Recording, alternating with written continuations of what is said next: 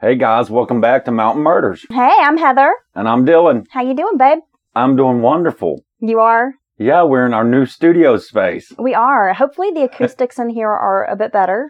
aka our new bedroom. Yeah, totally. but we do have lower ceilings in this house. So Yeah. our last house we had really like exceptionally high ceilings, it seemed. Yeah, that's why I had that twang to it, that it did a little tinny sound Yep. sometimes. Yeah. Well, not to mention, I mean, we're not like in a professional studio. Well, there's two professionals in this room though. What? I'm a professional. bullshitter. Anyway, we uh, are pretty excited. We're in our new place. We've been this entire week like moving. You know, it's crazy. We are like, oh, well, we don't have that much stuff. It's Oh not going to be so hard. But then uh, once you start packing and moving it, we're like, we have a lot of shit. well, but yeah, uh, so totally should have just bought or rented a U-Haul, backed up the house, packed it all one time, and drove over here once. That's true. Yeah, really even though it's not that big of a move, you're talking about 35 miles or so. Right. But um, But I'm happy that we're close to town. we are up in it. like and when we say that but you have to understand so we live in a pretty rural area and where we were living it was about 30 mm, 35 minutes away from like where we are right now Yeah, but we were kind of out like pretty close to like the national park and it took us like what 10 15 minutes basically to get into town if you wanted to do grocery runs something like Yeah. that the of course, drive- we had a Dollar General there on every corner. We had those popping up everywhere, but um, for the most part, like we were pretty far out. And if we wanted to actually go out and do something, yeah, we were it was hour, like an hour out from hour like, from fun stuff. Yeah, and uh, it made even uh, Waynesville look big because yeah. everything closed at like 9:30, 10. So now we're back in Haywood County, which is where I grew up, and you've lived here for most of your life.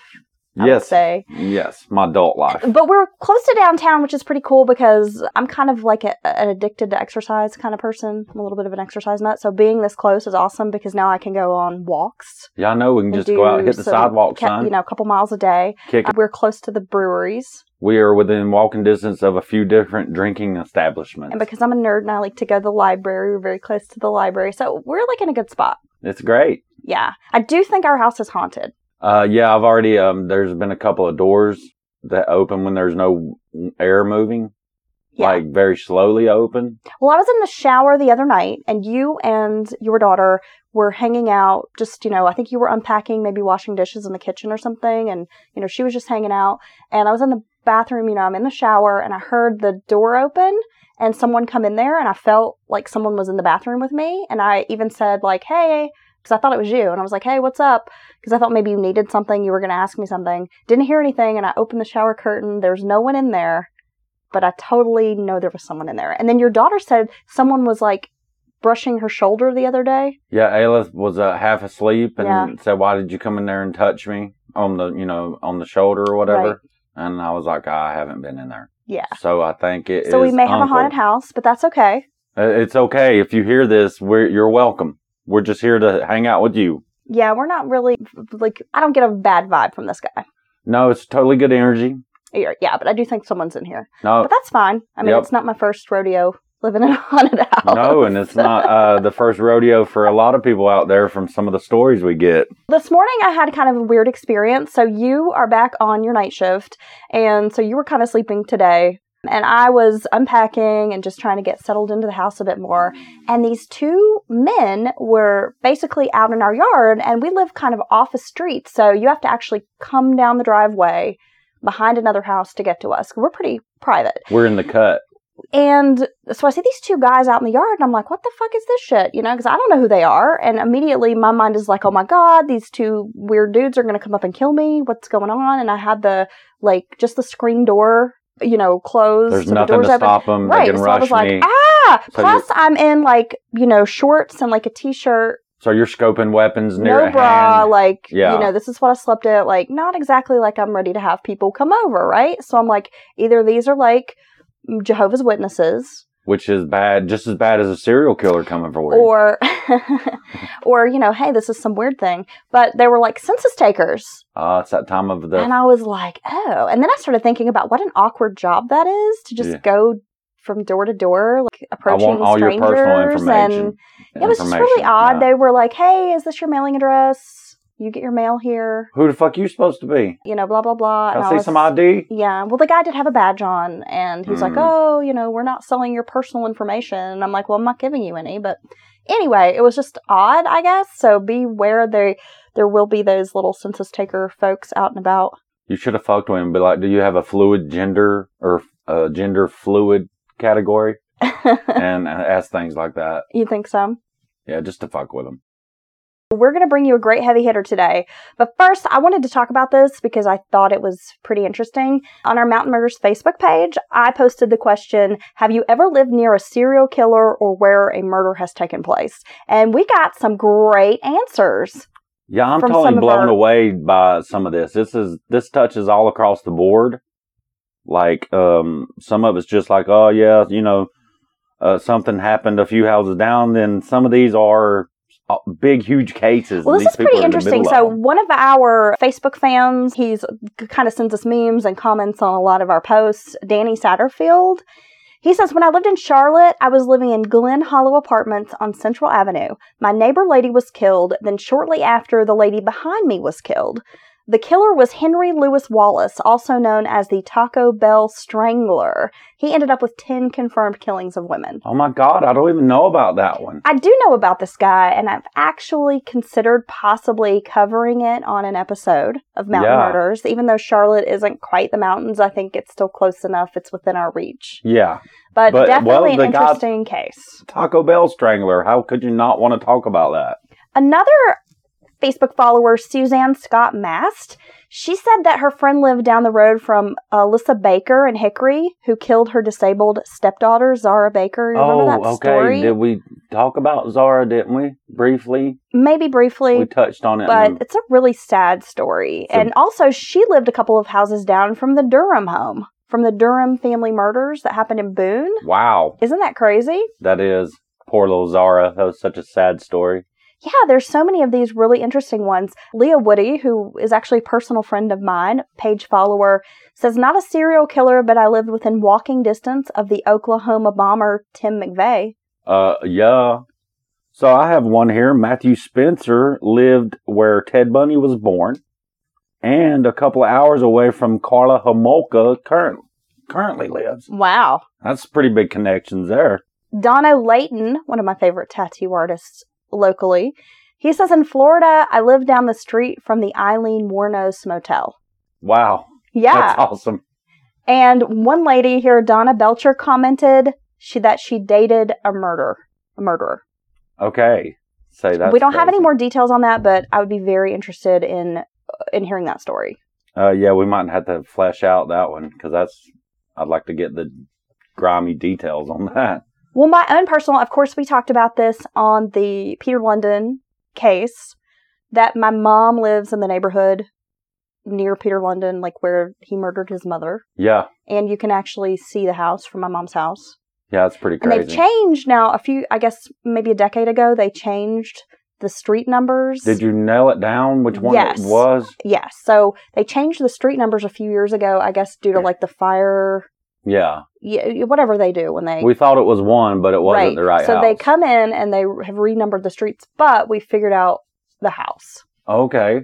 And it has been empty for quite a while, really. on and off. Yeah, which is kind of strange. Oh, I wonder if we could buy it. I'd probably. You got some house buying money? Well, I can get some. Sign up for Patreon, folks. Help us buy a house, uh, murder house.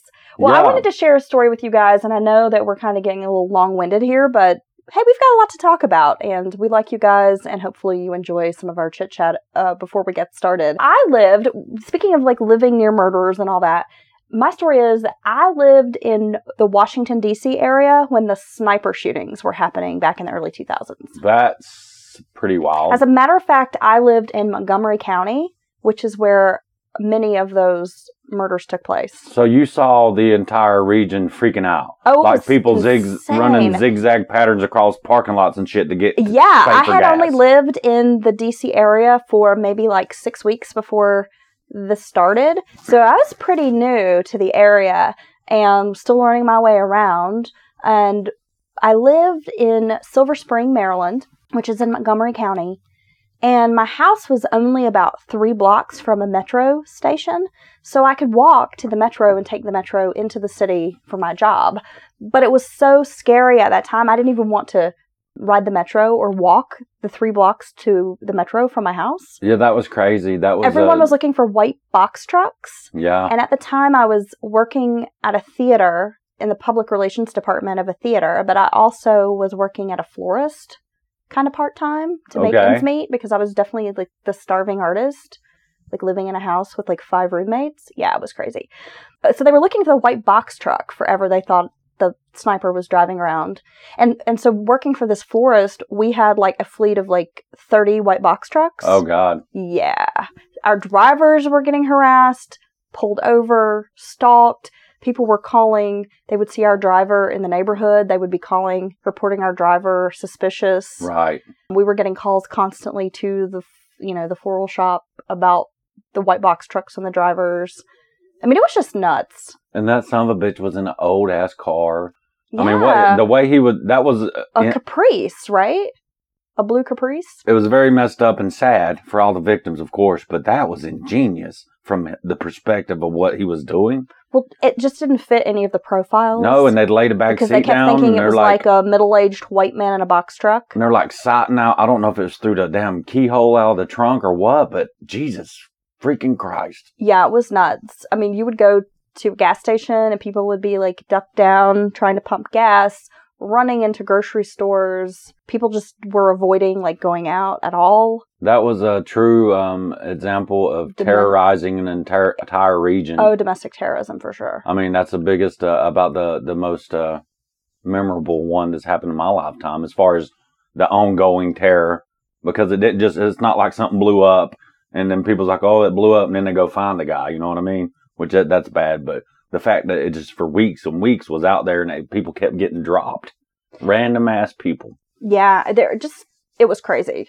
But I thought I would share that with you guys. We got a lot of comments on this Facebook post about living next to a murderer. So if you haven't checked it out, go over there. We have like 71 people who commented, and they all have some crazy story. I feel like we could do a or a serial killer or some famous case. whole ba- bonus Patreon episode on uh, people's comments. There, there's so many good ones. Yeah, there definitely are. So, as we mentioned, we are going to get into one of the big cases today in this region, a heavy hitter, if you will, suggested by our friend Gary, and that is the story of Pee Wee Gaskins. Pee Wee motherfucking Gaskins. And this is a case that you're not super familiar with.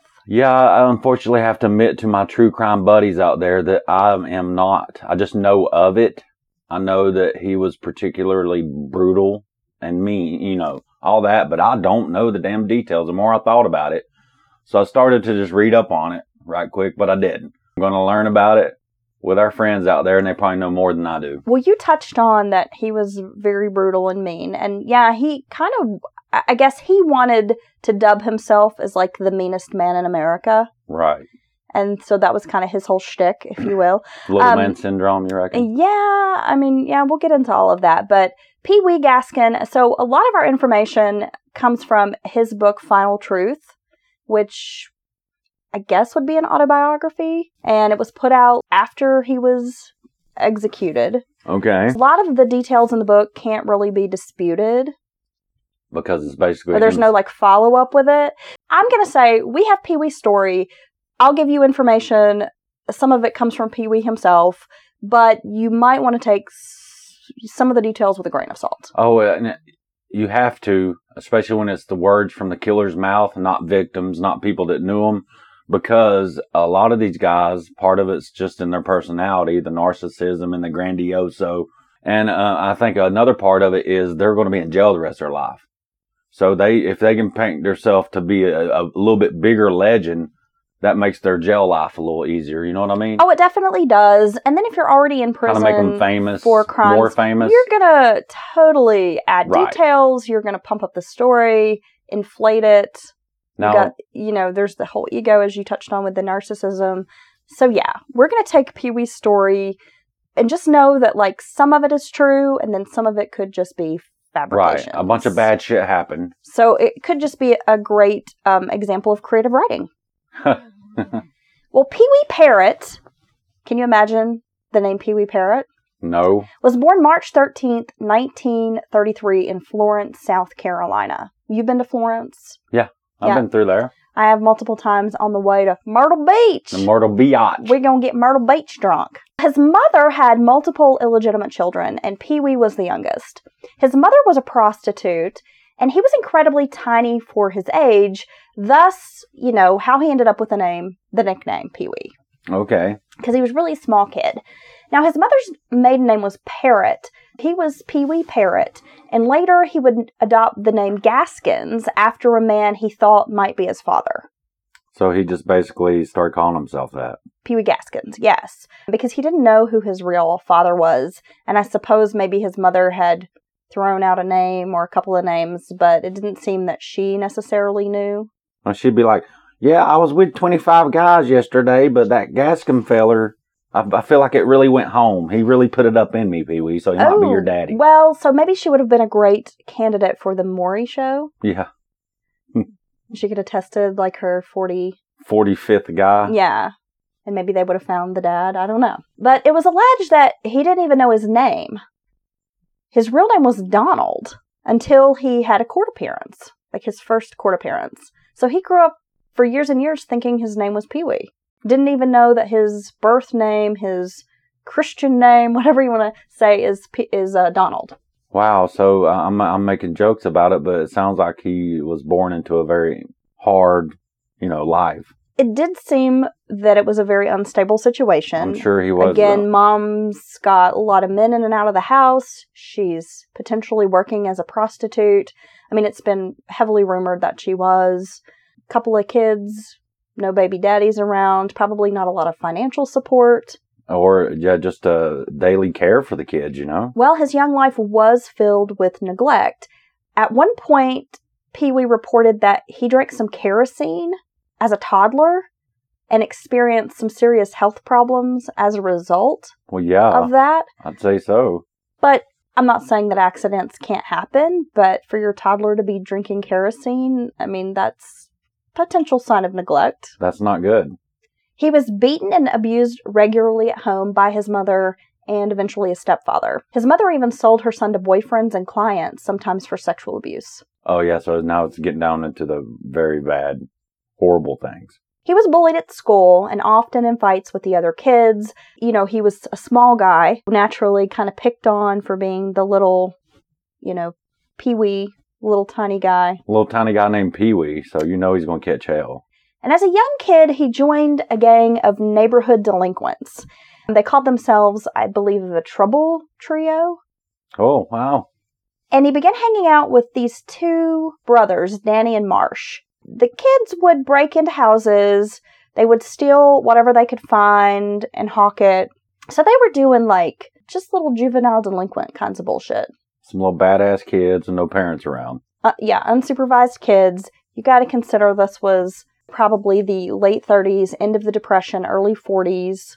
They they ain't got no money, Yeah, there's no money. There's no. Um, supervision. there's still, you know, hardly any. Um, I mean, I, I know I'm not going to get it completely right, but as far as programs and community things set up, you know what I mean? It's just you're pretty much on your own. There was no like big brothers, big sisters. no, there- yeah, DSS probably didn't have a big footprint because they were garbage any fucking way.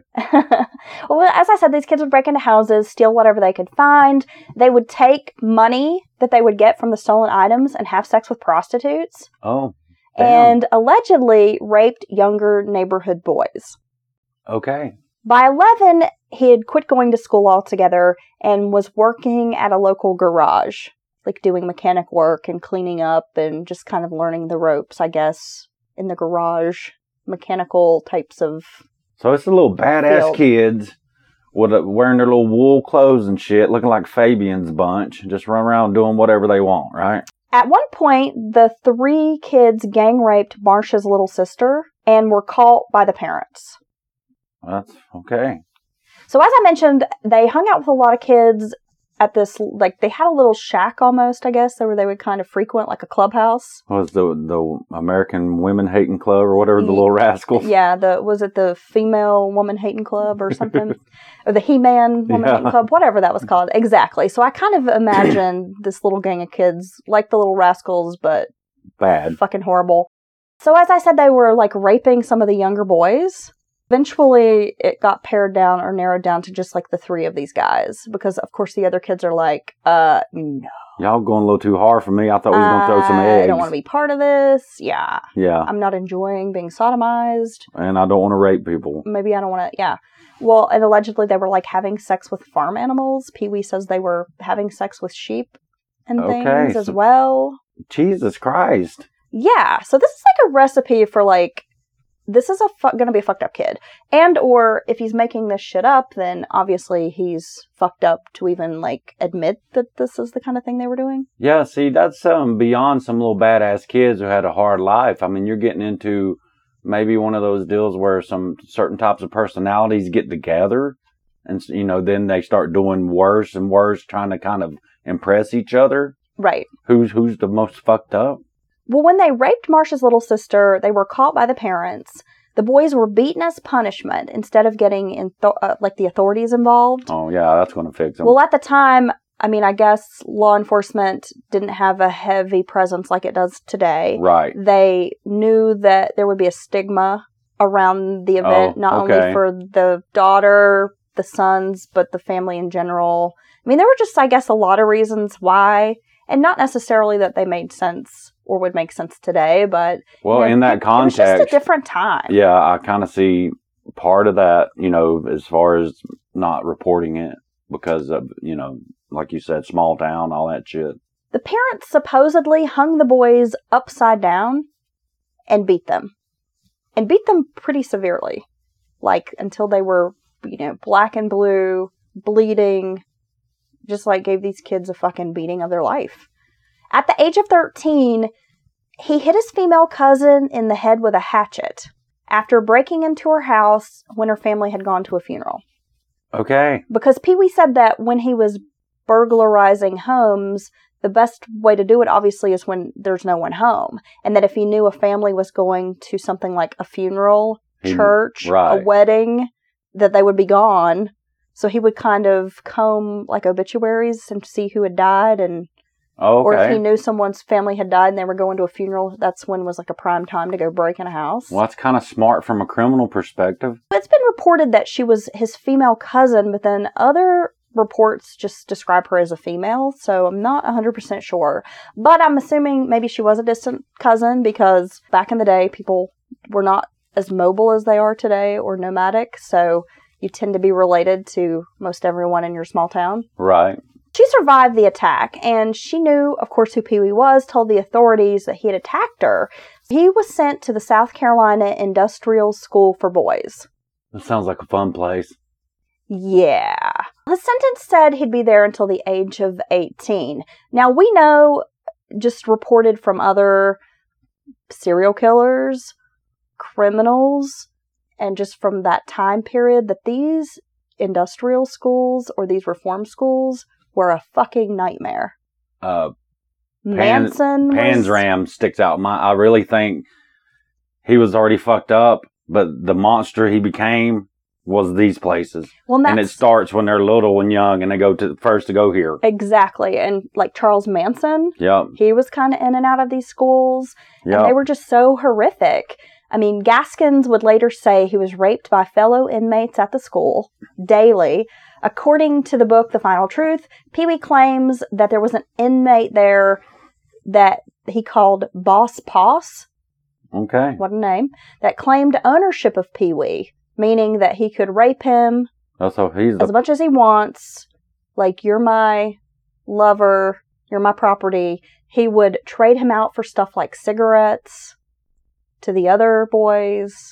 so there's no sounds no supervision, no oversight. They're just basically corralling these kids into one place and keeping them there, and just like throw some porridge and fucking gruel in there, just enough to keep them alive. And then they're just doing whatever they want. And like working their asses off, you know, Yeah. and that kind of thing. Yeah.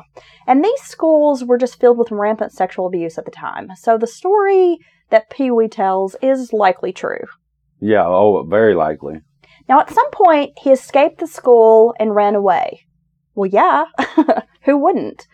He met up with Boss Poss's uncle. Now, Boss Poss is the kid who was like raping him on the reg. Yeah, you think there's like some Stockholm syndrome going on there? Possibly. But he met up with the uncle who worked for a carnival and got Pee Wee a job as like a roustabout, like Oh. helping set up the tents and the rides and the games. I want to be a roustabout. You do? You know, when I was in Shelby and the carnival would come or the fair, they would literally come downtown and like gather up the winos and stuff or whoever's just milling around and say you want to work for the day. And they would get them, that'd be their extra manpower to go set up rides and stuff. Well, carnies, I mean, it just seems the stereotype of the carny is that they're kind of like the weird misfit freak pedophile criminals. Is that true? I mean, that's the impression I get. Well, uh, it seems like not that long ago there was a guy with a carnival who was caught doing something, but I think it nowadays turned more into just the people who are restless spirits, kind of like a rolling stone. But my mom would always freak out about us riding the ride. We want to ride the rides. We get there, she wants to eat the fair food, and we want to ride the rides. But she always would talk about, oh, they have drunks and winos putting this stuff together. And they literally did have them helping. So Well, yeah. we still got to ride the shit and we didn't die. well, weirdly enough, Pee Wee claims that he and the, the boss had a decade long friendship like after their time at reform school. Okay. And I guess the boss ended up dying kind of young, like in his 20s or something. All right. But they were buddies. So, hey, you brutalized me for years, made me your property, made me your bitch, but I'm going to be your buddy. Well, you know, in It's that environment, maybe if he may have also like offered him some form of protection along once he claimed ownership of it. You know what I mean? Instead, if you're in there with a bunch of monsters and out of control people, it's either you're prey for all of them or you got just this one dude who's raping you every night. And like he just like I don't know. Uh, maybe, Maybe there's some kind maybe of- maybe there's even a little romance developing Oh, there. I'm saying maybe he kind of likes how he's bringing the rape train. I don't know. I don't It's- The whole thing is just really hard to wrap your head around. He got married during this time to a 13 year old girl who was the daughter of a carny. Okay. And now this is kind of going to set the stage for Pee Wee because it seems like throughout his life, he definitely has a fetish for young girls. Yeah. She wanted to have a normal life, and she didn't want to live the carnival life. I mean, she was 13, she was still very young, but you know, she had grown up in a carny family Probably had her feel of that. always on the road, you know, living out of like one of those little trailers, Yeah. camper types of uh, caravans. And she just didn't want to do that anymore, which un- is very understandable. So she encouraged him to go back to the South Carolina Boys School and complete his sentence. He returned to the school and eventually was released in 1951. Oh, so he went back, turned himself in, trying to be honest, so he could have a clean name, be out and live somewhere, right? A psychiatrist who had evaluated him at the school described Pee Wee as very dangerous with homicidal tendencies and recommended that he not be released yet, but they let him out anyway. Okay. So this guy's like, Pee Wee's pretty fucked up. He doesn't need to be out in the world working this carny circuit. Now, when he was released from the reform school, he naturally had a hard time finding work because he didn't really have any skill set. He's Right. a young man, but he spent his juvenile formative years at this boys' school. I'm assuming not a highly educated little feller. Right. So had a hard time getting work, but eventually gets hooked up with some sort of tobacco job, working Okay. in tobacco fields, tobacco plantations. Well, that'd be big back then. So this was like around 1953 that he's working on a tobacco plantation and there's a teenage girl there that makes him angry. I guess she either kind of turned down his advance or you just said something kind of smartass to him. She might make fun of his little ass Yeah, so he attacked her with a hammer. Because that's what you do. because he has homicidal tendencies, just like the doctor fucking said. He was sentenced to six years in state prison. He's graduated from this boys' like reform school, basically, to state prison. So he has uh, no impulse control, basically. Seemingly not. So he cleared his name up, trying to do the right thing and establish himself, and he just, you know, there's another six years in jail. Well, while incarcerated at the state prison, he's going to find that being in a state prison is even worse than the boys' school. Yep. He was raped by inmates again.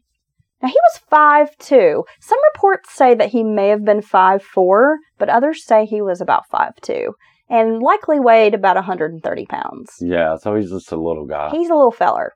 So at some point, he has this t- uh, this really tough inmate named Hazel Brazel. That's an awesome, tough inmate name. It is. I'm gonna be Hazel Brazel the rest of the evening. And I guess Hazel Brazel had repeatedly raped Pee Wee, was bullying him, brutalizing, you know, this guy's just a, he's a mean ass motherfucker, to put it lightly.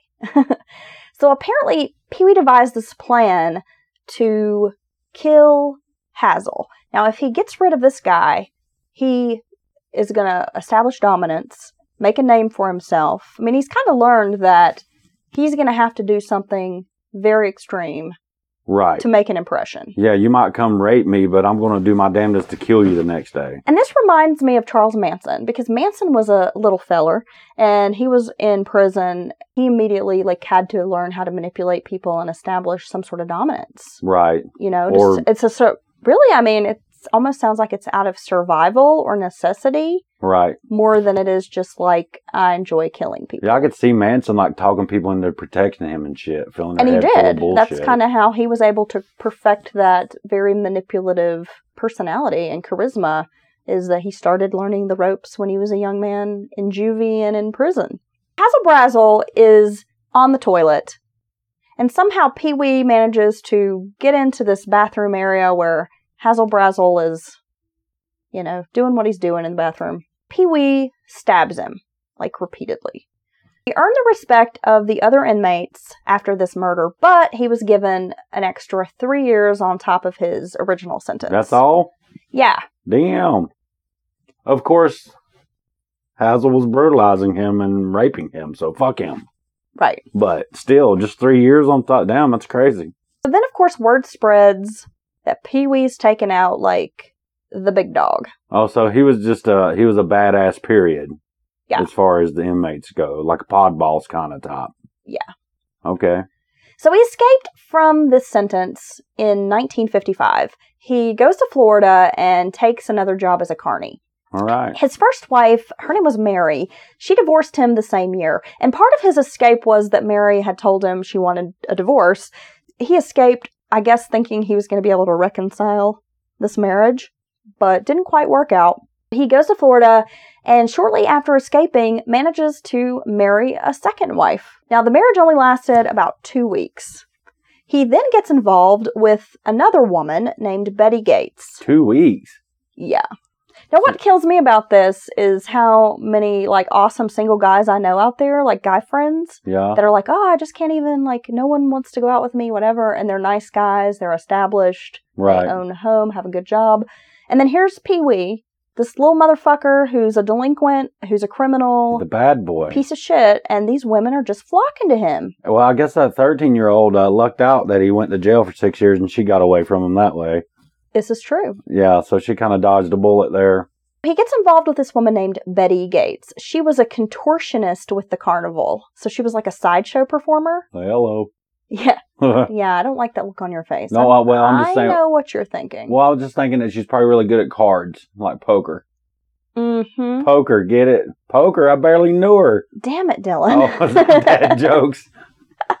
well, the pair steals a car and they go to Tennessee. Now, she tells him this story about how her brother's in jail and she wants to go bail him out of jail or bust him out of jail. Right. Either little, way. Little escape artist here. We can do it, girl. Let's go. Right, and at this point, Gaskins was pretty familiar with the process of stealing cars.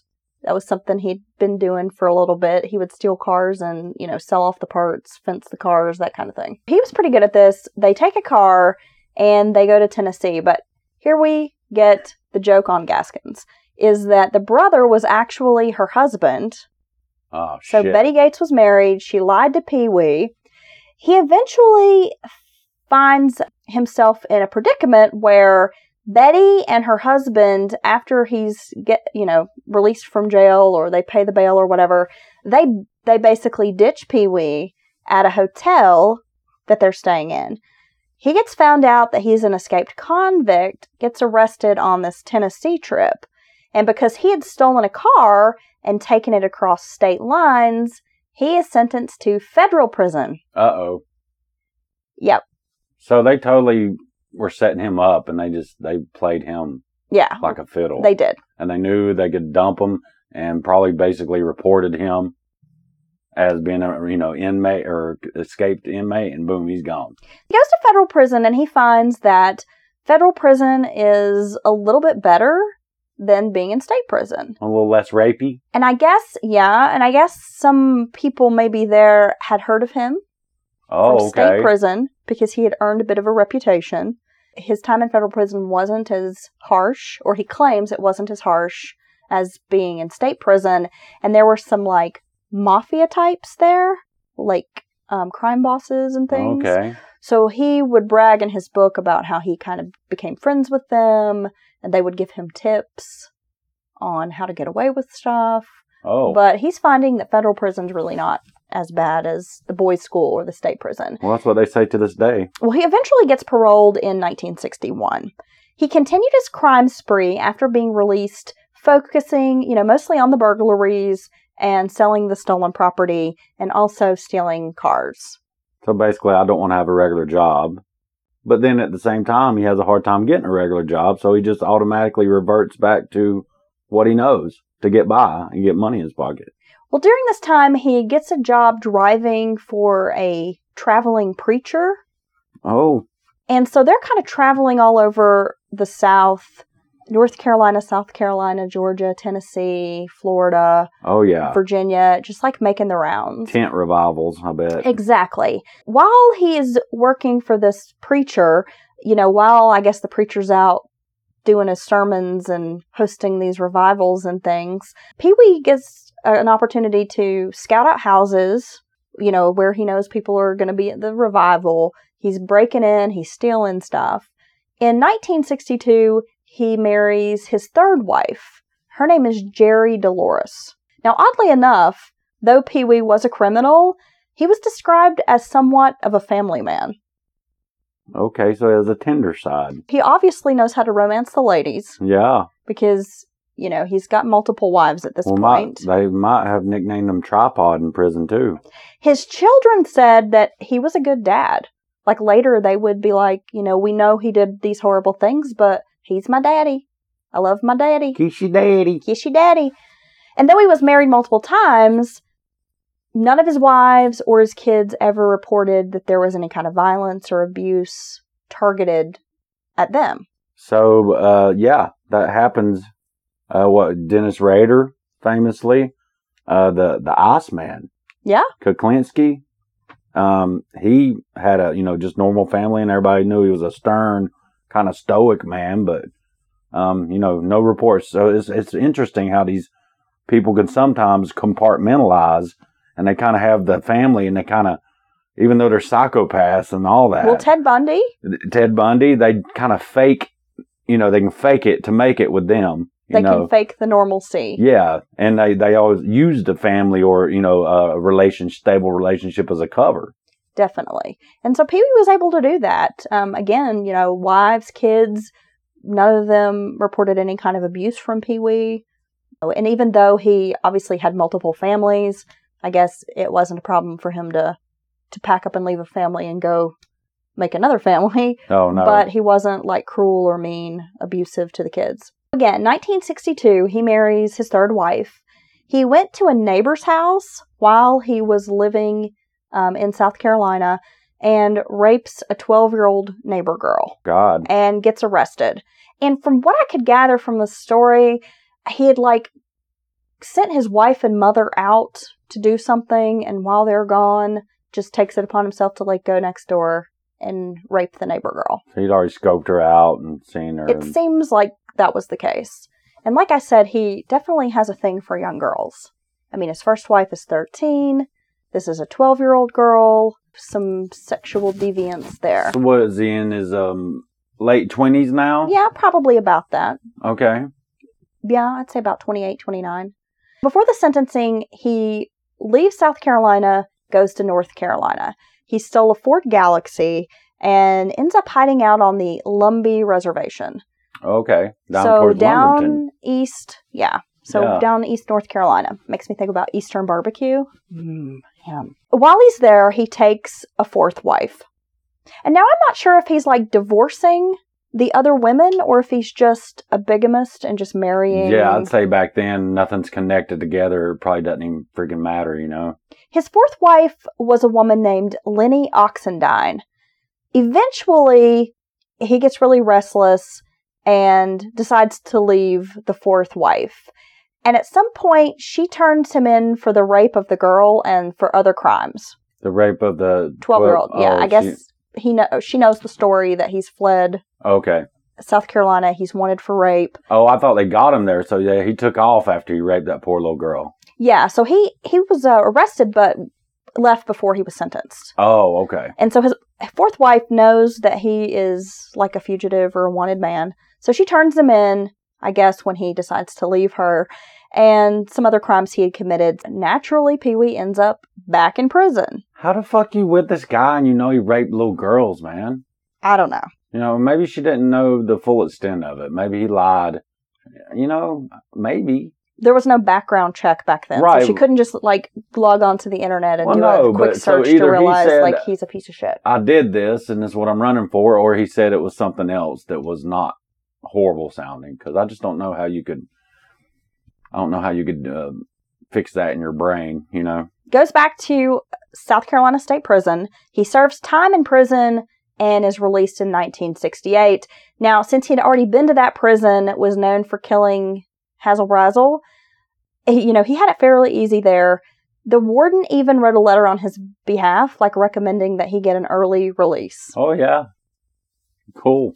I guess the reputation thing worked out for him, didn't it? He's 35 years old. Well, I guess while he was there, people were taking it easy on him, the other inmates. So he wasn't being raped. He wasn't getting into fights. yeah. So good behavior. Well, I guess from their perspective, they have to look at it like that.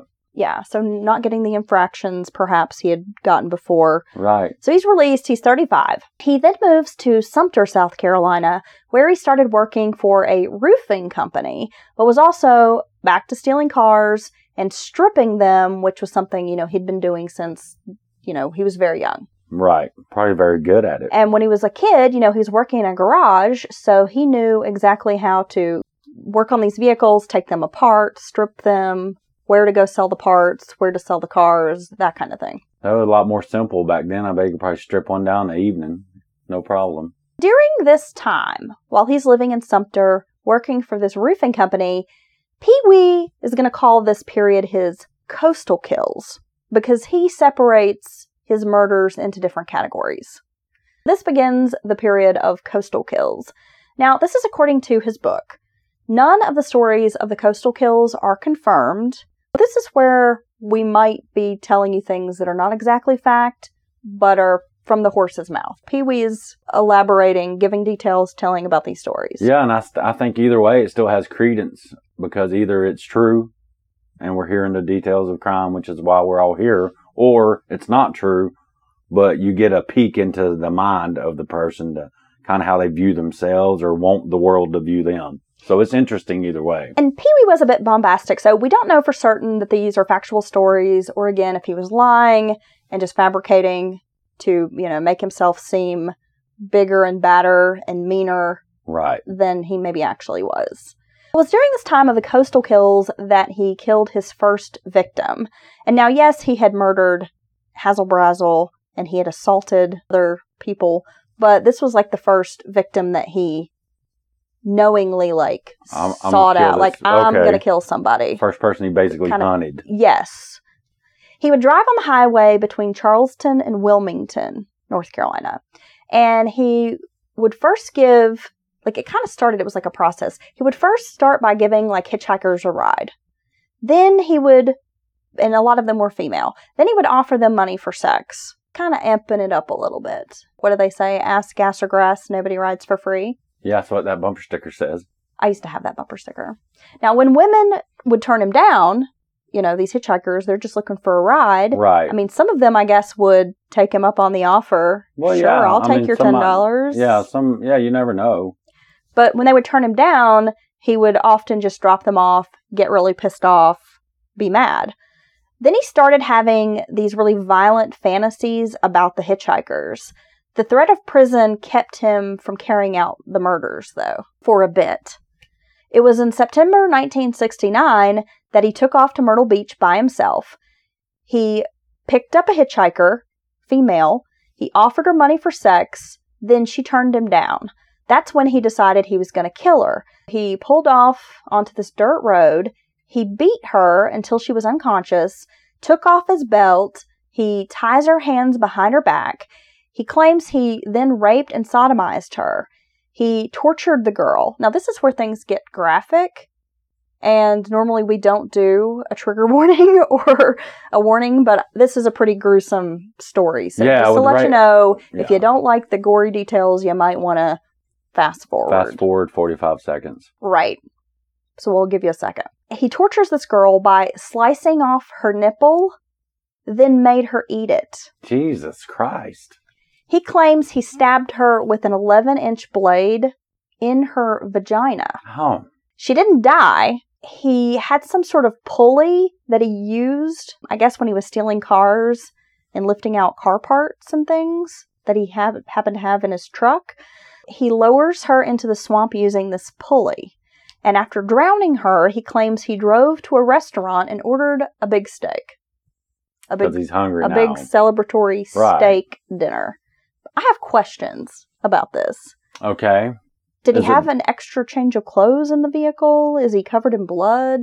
Well, he's heading to Myrtle Beach. So maybe he does have. so maybe he has a, a bag of clothes.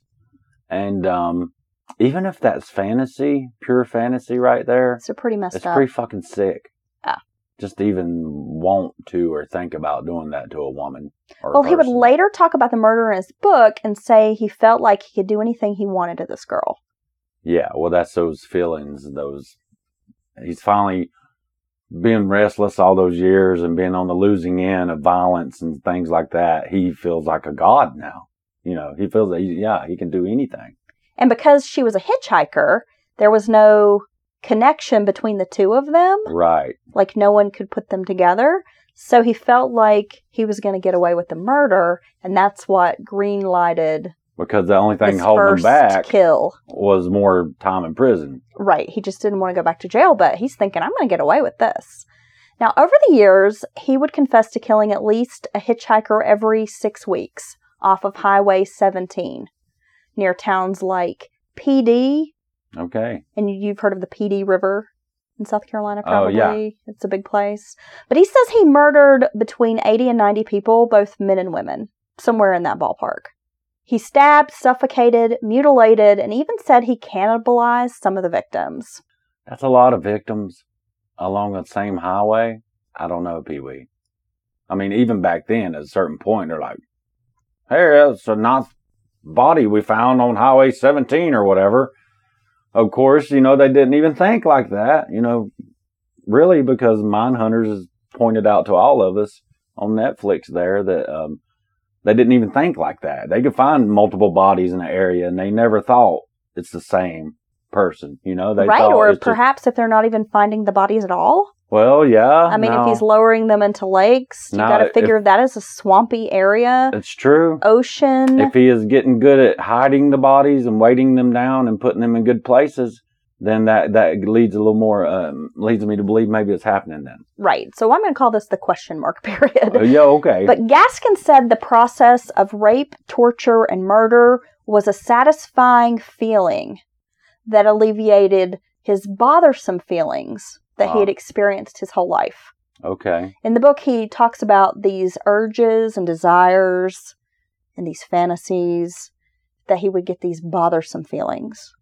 Okay. It's like that's a nice euphemism. Just Bothersome. just bothersome feelings. Bothers me. I'm thinking about cutting a woman's head off. I'm uneasy. Just need bothersome to feeling. Stab a woman in her vagina with a 12 inch blade. That is bothersome. Now, by the way, he'd talk about his urges as those bothersome feelings, as we just mentioned, but he did state he really enjoyed torturing his victims. often keeping them alive for days at a time. He would run chains through their bodies. Now, again, this is Pee Wee's elaborate details. So when he's saying chains through their bodies, I'm thinking like a human centipede type of thing, perhaps. Mm, yeah. He would fill their orifices with lead. Jesus. He would throw acid on them. He would cannibalize their body parts and either make them watch him eat the body parts or sometimes for fun he would make them join in and eat their own body parts. So this motherfucker got acid molten lead in his damn murder kit? Damn, Pee Wee. He said he would experiment with different ways to torture and kill these people, and if the murders were too quick, he wouldn't use that method again. Ah, If he, you know, was trying some new torture method and it just they they quickly died, he didn't like that. He wanted to torture them for days. that's fucked up. He wanted to prolong the torture. as much as possible. But there were not reports of, as you mentioned, the missing hitchhikers and things along Highway 17. So we can't really know if this is true. I mean, I'm thinking this is like a vacation. This is a coastal town. You know, you're around the like Myrtle Beach area. This is a vacation spot even back then. Question mark. Like I said, even if it's he didn't really do it, it's some fucked up fantasies. It is. So Or, you know, maybe he may have done some of these murders, but maybe it was more like a handful five of times. or right, eight or even 12 Right. over a period. Then Pee Wee describes his next phase that he calls his serious murders.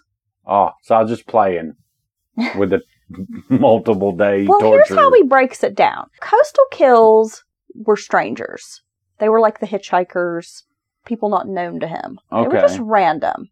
okay. He just saw the, these people not as people, but like they're just pieces of meat that I can torture and have fun with. right. Now, the serious murders were people he knew well or that he at least knew. These were acquaintances, maybe friends, Okay. uh, maybe a little bit more personal to him. In November 1970, he murdered his niece. Now, this is fucking crazy. Her name was Janice Kirby, and she was 15. She had a friend named Patricia Allsbrook who was 17. Janice, his niece, was drunk at some kind of burger restaurant where like young people would hang out. Okay. You know, makes me think of like the Sock hop or the something. I mean, yeah, like wait, the drive-in. yeah. You know, probably had curb service Yeah. type car of place. cultures took all the way off. Yeah, American Graffiti type of situation where this is like a place where young people are hanging out. And she's down there drunk. And here's Pee Wee trolling the young hangout because again he likes the young girls Well, and, and, and, he's a also pervert.